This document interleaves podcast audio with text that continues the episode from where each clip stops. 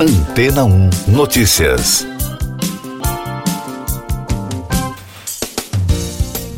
Bom dia. Temperaturas mais altas no Ártico estão descongelando a camada de solo conhecida como permafrost e potencialmente ativando vírus que estavam inativos por dezenas de milhares de anos. Segundo os cientistas, isso aumenta o risco de afetar a saúde animal e humana. Para os especialistas, embora baixo, o perigo está sendo subestimado. E não bastasse essa situação, resíduos químicos e radioativos que remontam à Guerra Fria, com o potencial de prejudicar a vida selvagem e afetar os ecossistemas, também podem ser liberados durante o degelo. Kimberly Miner, cientista do clima no Laboratório de Propulsão a Jato da NASA, no Instituto de Tecnologia da Califórnia, em Pasadena, disse à CNN que há muita coisa acontecendo com o permafrost que é preocupante e realmente mostra porque é super importante mantermos o máximo possível da camada do solo congelada. O permafrost cobre um quinto do hemisfério norte, tendo sustentado a chamada tundra ártica e as florestas boreais do Alasca, Canadá e Rússia por milênios. O solo congelado serve como um tipo de cápsula do tempo, preservando vírus antigos e nativos e os restos mumificados de vários animais extintos, que os cientistas conseguiram desenterrar e estudar nos últimos anos. Mas as temperaturas atuais do Ártico estão esquentando até quatro vezes mais rápido do que no resto do planeta, enfraquecendo a área definida como camada superior do permafrost na região.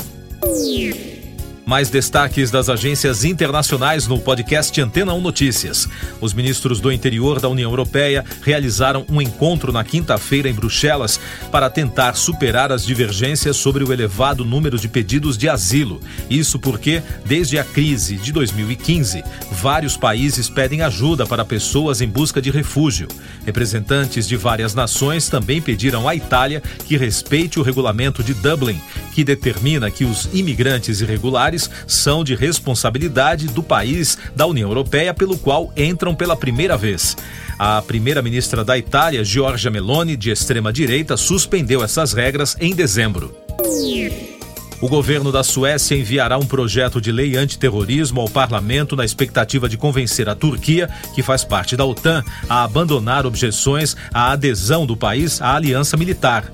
A nova lei começou a ser elaborada em 2017, depois que um caminhão foi conduzido contra uma multidão em Estocolmo, matando cinco pessoas. A Suécia e a Finlândia se inscreveram para ingressar na OTAN depois que a Rússia invadiu a Ucrânia. O governo da Suécia enviará um projeto de lei antiterrorismo ao parlamento na expectativa de convencer a Turquia, que faz parte da OTAN, a abandonar objeções à adesão do país à Aliança Militar Ocidental. A nova lei começou a ser elaborada em 2017, depois que um caminhão foi conduzido contra uma multidão em Estocolmo, matando cinco pessoas. A Suécia e a Finlândia se inscreveram para ingressar na OTAN depois que a Rússia invadiu a Ucrânia.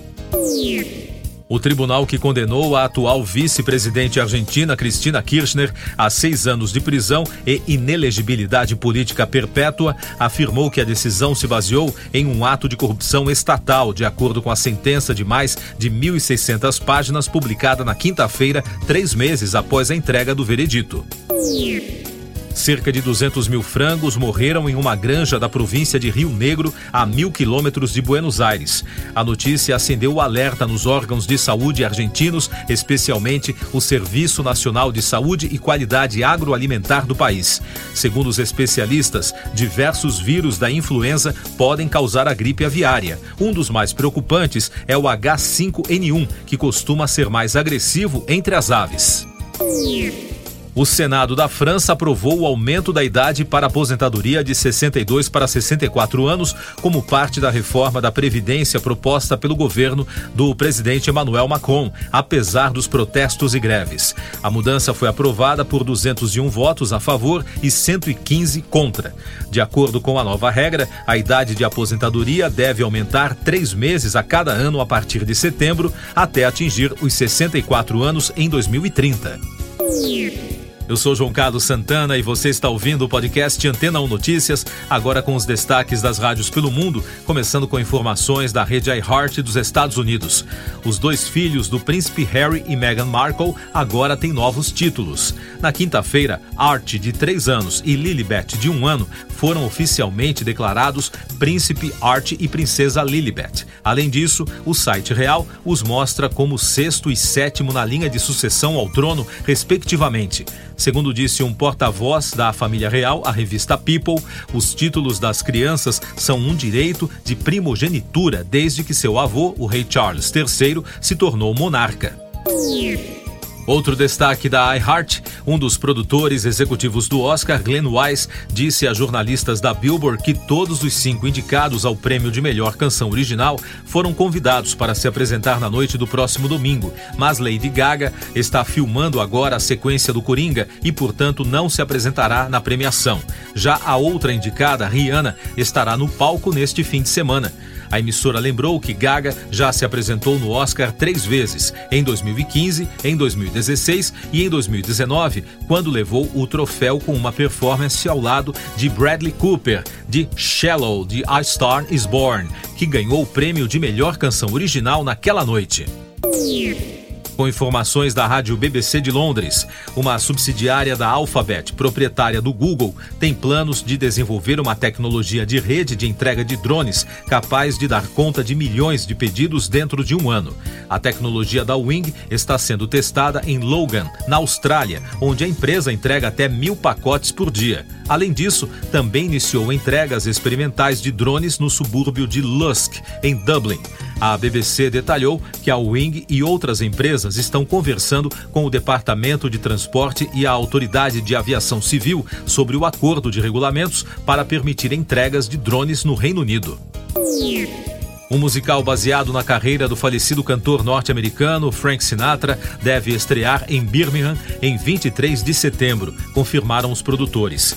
O evento marcará os 70 anos da visita de Sinatra à cidade, onde ele se apresentou durante sua turnê de 1953 pelo Reino Unido. A produção do musical uniu o escritor Joe Di Pietro e a diretora vencedora do prêmio Tony, Kathleen Marshall.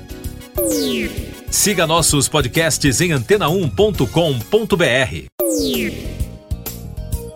Este foi o resumo das notícias que foram ao ar hoje na Antena 1.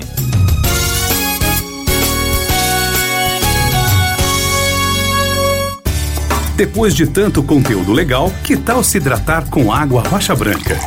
O consumo regular de água durante o dia traz benefícios para a saúde, como, por exemplo, manter a pele bonita e hidratada. Rocha Branca, da fonte direto para sua casa. Depois de tanto conteúdo legal, que tal se hidratar com água rocha branca? O consumo regular de água durante o dia traz benefícios para a saúde, como, por exemplo, manter a pele bonita e hidratada. Rocha Branca, da fonte direto para sua casa.